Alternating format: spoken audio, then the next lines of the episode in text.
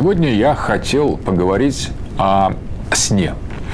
Но не просто о сне как о сфере о который призывал как в качестве таких ночных дневников писать философ, христианский философ Синезий, и не о, о нейрокритике, а о, о том сне, в котором пребывает наше общество. Я э, удивляюсь состоянию, конечно, нашего народа. То есть вот когда мы говорим Э, что мы спим, мы, наверное, не отдаем себе отчета, до какой степени эта метафора является точной. Мы находимся в неком абсолютном сне, и более того, в сне почти без сновидений, потому что даже сновидение обладает некоторой такой драматизмом, определенным, э, определенной контрастностью, определенной яркостью, определенной, э, определенной семантической последовательностью. И другое дело, что во сне очень трудно эту семантическую смысловую последовательность восстановить, потому что смешиваются элементы прошлого, настоящего и будущего. А, но, тем не менее, практики философии сновидений позволяют выстроить какое-то какую-то связь. А вот мне кажется, что наше общество спит уже даже без сновидений, потому что оно и не выстраивает ничего.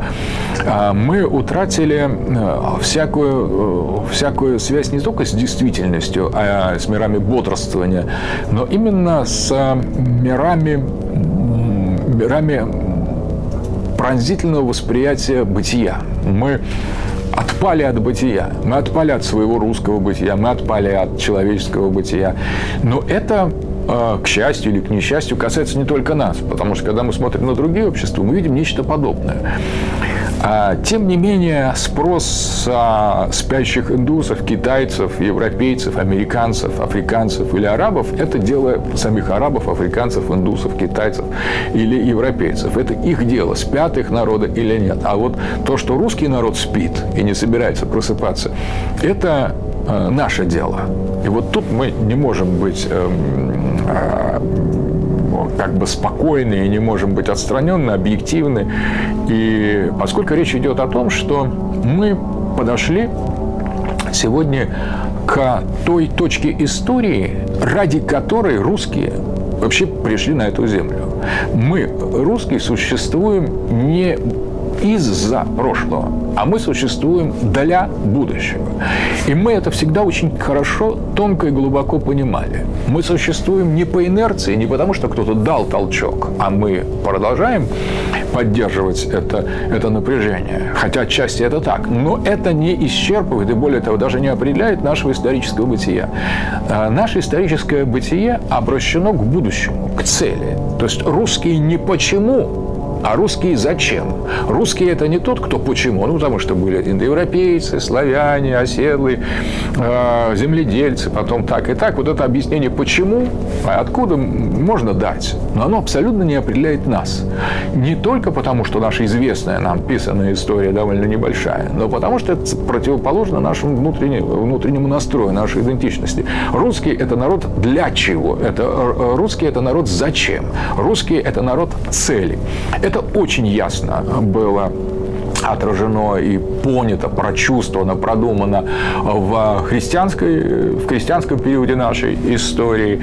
Э, мы жили для конца времен, мы жили перед концом времен, мы жили для того, чтобы что-то такое осуществить э, накануне или в, сам, в самом этом конце времен, что оправдает наше присутствие на земле. И что-то очень важное, что-то вселенское. Отсюда ощущение э, богоносности, невероятной миссии русского народа, Отсюда наша идеология «Москва, Третий Рим». А, четвертому не бывает. Это отнюдь не национальная гордость, это не эгоизм, не самовлюбленность. Это очень острое, трагичное, мучительное подчас ощущение осознания миссии, которую мы несем. И государство наше, и цари, и церковь, и, и народ. И а, вот это зачем, вот эта цель, это будущее, она определяла логику русских сект. А секты а, в значительной мере составляли очень большой процент простого населения а, России, особенно последние века. И эти секты были все без исключения ориентированы на конец света. Они понимали, пусть в таких терминах очень а, произвольных и отличающихся от догматики, они остро чувствовали, что русские должны что-то сделать, что-то совершить, что мы а, каким-то образом включены в замысел, в пророческий замысел о конце времен и должны играть в нем, в этом замысле фундаментальную роль. Кстати, Именно то же самое, это качество не исчезло при, после того, как мы обрубили почти все связи с русской традицией в 17 году. А, очень многое, почти большинство аспектов нашей идентичности, что делало нас, делало нас русских русскими, мы оставили, отбросили, забыли, отвергли. Но вот это существование для будущего мы сохранили даже в советский период. И вот это как раз очень русская черта – жить для будущего. Коммунизм абсолютизировал в каком-то смысле это настроение, хотя остальные аспекты этого учения были материалистическими и взятыми из совершенно другого культурного, исторического, идеологического контекста, чуждого русскому народу, русскому самосознанию. Но русские увидели в коммунизме вот это – бытие народа для цели. Бытие не почему, а зачем. Бытие для чего.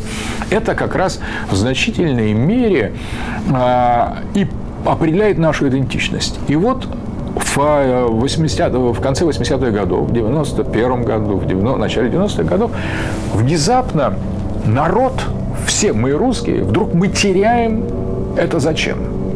И больше у нас вообще нет никакого зачем. У нас есть почему так, э, у нас э, есть мысли, как надо э, заботиться о себе, как надо это устроиться, пристроиться, адаптироваться. Это каждый из нас великолепно знает. Но для чего уже? Вот для чего? А, мы уже не знаем. Мы вместо для чего даем какой-то маленький-маленький ответ, а вообще избегаем это для чего. Говорим не зачем, а почему. А почему это можно рассуждать, потому что на, ни, ни на что не влияет. Но утратив это, эту цель, утратив это зачем, утратив этот горизонт будущего, мы на самом деле утрачиваем себя как народ, утрачиваем себя как русских, утрачиваем себя как культуру, как общество. Мы начинаем распадаться на части, мы начинаем автономизироваться, мы начинаем разрывать вот эти связи. И эти связи держались не потому, что мы имеем общий корень, общее происхождение. Это на нас вообще не действует. Мы, сли... мы другой народ. Вот если для, например, такого народа, как армяне, общность происхождения является уже ответом, вот просто армянин, сын армянки армянина э, и внук армянина, это носитель вот Именно почему? Идентичность армян, потому что наши предки армяне. В значительной степени, кстати, это э, идентичность и сербов, например, многих других народов. Не могу сказать, что всех, но очень многих. Почему турок турок? турок? Потому что у него предки турки, потому что э, он часть вот этого потока э, турецкой крови, турецких родов, и это для него ценно, важно, так же, как и для армянина, так же, как и для серба. И вот это совершенно не важно для нас, или почти не важно для нас. Когда мы думаем, почему же мы русские так э, мало ценим э, наши, э, вот эти родовую, родовую память, это, эти наши причины. Многие говорят, это специально, это нас так э, злые, злые элиты подучили, они отрубили нам э, наши, на, наши корни. В значительной степени да.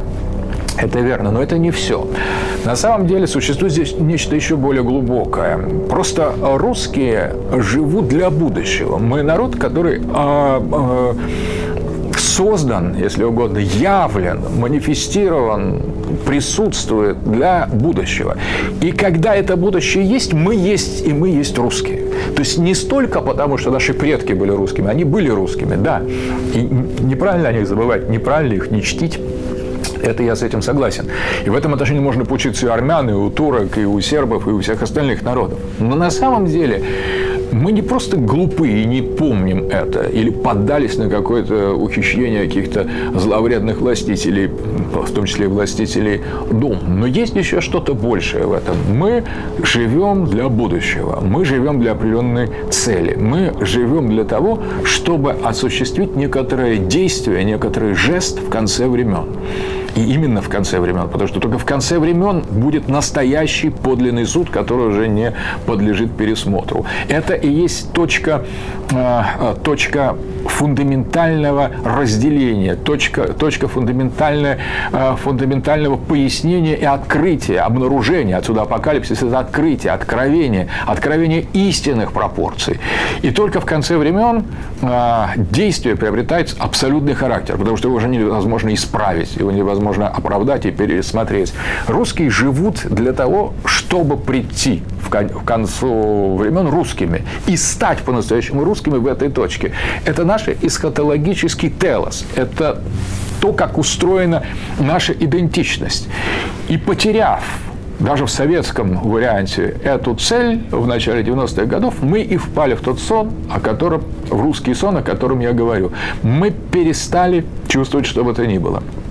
Мы перестали чувствовать себя народом, мы перестали осознавать себя культурой, мы без цели мы не существуем. Мы не можем сказать, мы будем жить для того, чтобы выживать. Это абсолютно не русская задача. Мы будем жить для того, чтобы обогащаться. Во-первых, не очень получается, а во-вторых, э, это тоже слишком совершенно не русская, непонятная э, нам цель. Да, кто-то может обогащаться, кто-то, у кого-то это не получается. И подчас тот, у кого не получается, заслуживает более уважения, э, больше уважения, чем тот, у кого это получается, потому что подчас э, капитал, деньги, богатство требуют тех действий, которые разъедают и разрушают душу. И есть люди, которым просто мозгов не хватает, ума не хватает э, сделать бизнес, а у кого-то слишком совести много. И здесь трудно сделать четкую границу. Не все, безусловно, богатые э, люди э, аморальные, потому что многие бедные тоже аморальны, но все же, если говорить о таком внутреннем русском самосознании, богатство для нас все-таки грех. Грех и все.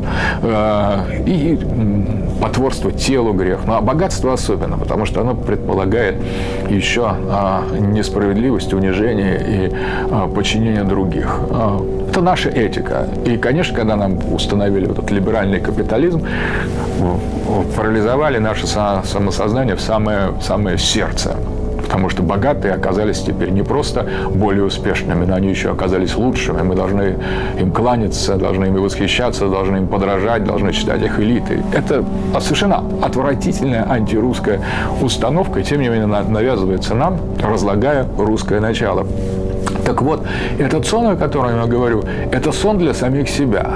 Вот вопрос сводится к тому. Во-первых, если мы точно будем продолжать спать, то есть жить так, как сегодня, ровно так, как сегодня, то эта эрозия русского начала приведет нас к гибели очень скорой. И тогда мы не просто предадим будущее или предадим настоящее, мы предадим прошлое, потому что вся русская история была не сама по себе. Ни одного действия, ни одного героического подвига наших предков э, не, не, не, э, недостаточно для того, чтобы объяснить нас. Все подвиги совершались для будущего. И каждое поколение жило для будущего, чтобы в будущем поколение, которое достигнет конца света, сделало определенный жест, определенное действие, определенный выбор. Можно назвать это эсхатологическим пробуждением. И вот это эсхатологическое пробуждение, пробуждение в точке конца времен, русских в точке конца времен, это то, ради чего мы жили, ради чего было все это. И помните богатырский сон в русских былинах? И вот когда приходит критический момент битвы с чудовищем, в это время богатырь э, э, засыпает. Сегодня мы используем слово «богатырский сон». Это как очень хороший сон, когда человека сложно разбудить. На самом деле богатырский сон – это сон, насланный силами ада, силами тьмы. Это тот сон, из которого богатырь не может проснуться. Мы спящий богатырь. И чем ближе момент столкновения с чудовищем, тем более глубок наш, тем более богатырский и глубокий наш сон сон. Этот сон, богатырский сон русского народа, это некоторое последнее испытание перед эсхатологическим пробуждением. Но риск истории, в отличие от былины или э, легенды, или э, мифа, или сказки, в том, что если в сказке в последний момент богатырь обязательно просыпается. Да, он спит, и мы, со, мы со, э, сочувствуем и сопереживаем э, прекрасной, э, прекрасной деве, которая пытается его разбудить, растолкать. Мы переживаем за то, что он не проснется вовремя, и все пойдет, вся история, весь мир, все человечество, все пойдет на смарку, а он не успеет проснуться, но в мифе он просыпается. В истории, отличие от мифа, конец открыт. Мы не знаем, проснемся мы от этого сна или нет. Это неизвестно. И в этом заключается тот драматизм, когда все происходит по-настоящему и один, и последний раз. Вот сейчас мы находимся в этом богатырском сне. Мы находимся в таком тяжелом, что мы забыли, как нас зовут, кто мы такие, зачем мы пришли в этот мир. Нам просто совершенно по, под чарами определенных могуществ э, полностью э, парализовано сознание. Сознание наше, э, историческое сознание, наша мысль, наш дух, наша жизнь, наша душа душа, все атрофировано. Мы находимся именно в таком состоянии. Нет ни одного просвета. Это э, тюрьма богатырского сна полностью заключила нас в себе. Но мы существуем, мы даже спим для того, чтобы проснуться. Мы русские для того, чтобы проснуться. Мы русские для того, чтобы в конце концов все-таки это осуществить. И а, вот очень важна фраза Гераклита. Когда наступает ночь, человек зажигает огонь. Конечно, можно сказать, что во всем мире царит сон и силы мрака, гипноза, такой технократии, сетевой структуры захватили все человечество, а не только нас. Это верно. И с ночью примиряются все существа, кроме человека, потому что человек несет в себе память о вечном свете, о дне, который не затухает, о свете не вечернем. И поэтому в ночи он зажигает огонь. И в этом сне, в этом сне и русском, и мировом, именно мы должны быть теми, кто первыми, хотя, может быть, и последними для нас, но мы должны проснуться. Мы должны проснуться первыми, когда начнется то самое, для чего мы созданы, для чего мы есть. А это начинается на наших глазах. Это э, последняя битва с э, тем, что стоит по ту э, сторону от э, человека, и то, что является э, в полной мере образом того чудовища, антихриста, с которым э, призваны мы сразиться в, эту, в, этой, в этой последний исторический момент. Но мы спим, мы спим, антихрист здесь. Вот мы видим, как плещет змей э, своими, своим хвостом по, океанической, по океаническим волнам. Мы видим, как дрожит оставленная без защиты э, душа мира перед его зловещей пастью, а мы спим, мы, русские, спим. Но и проснемся ли мы, никто не знает. Было бы слишком просто, если сказать, да, да, да, все, тем не менее, все обернется хорошо. Или еще проще сказать, да посмотрите на нас самих. Ну, мы в таком состоянии, мы можем проснуться? Что вот мы себе представляем? Это же все, конец. И то, и то неверно. Я думаю, вопрос открыт. Но если мы осознаем глубоко, пронзительно, полно, что такое сон и почему мы спим, даже не почему мы спим, осознаем, что мы спим, что мы спим, что мы просыпаем, соответственно, если мы осознаем это, то шансы пробуждения резко возрастут. Говорить о призывать к пробуждению спящих очень неблагородное занятие. И тем не менее, я верю в свой народ. Я знаю, что когда, даже если все предадут, мы сохраним верность тому свету, тому небу, тому Богу, которое мы когда-то обещали и ради чего мы и есть те, кто мы есть, то есть русские люди.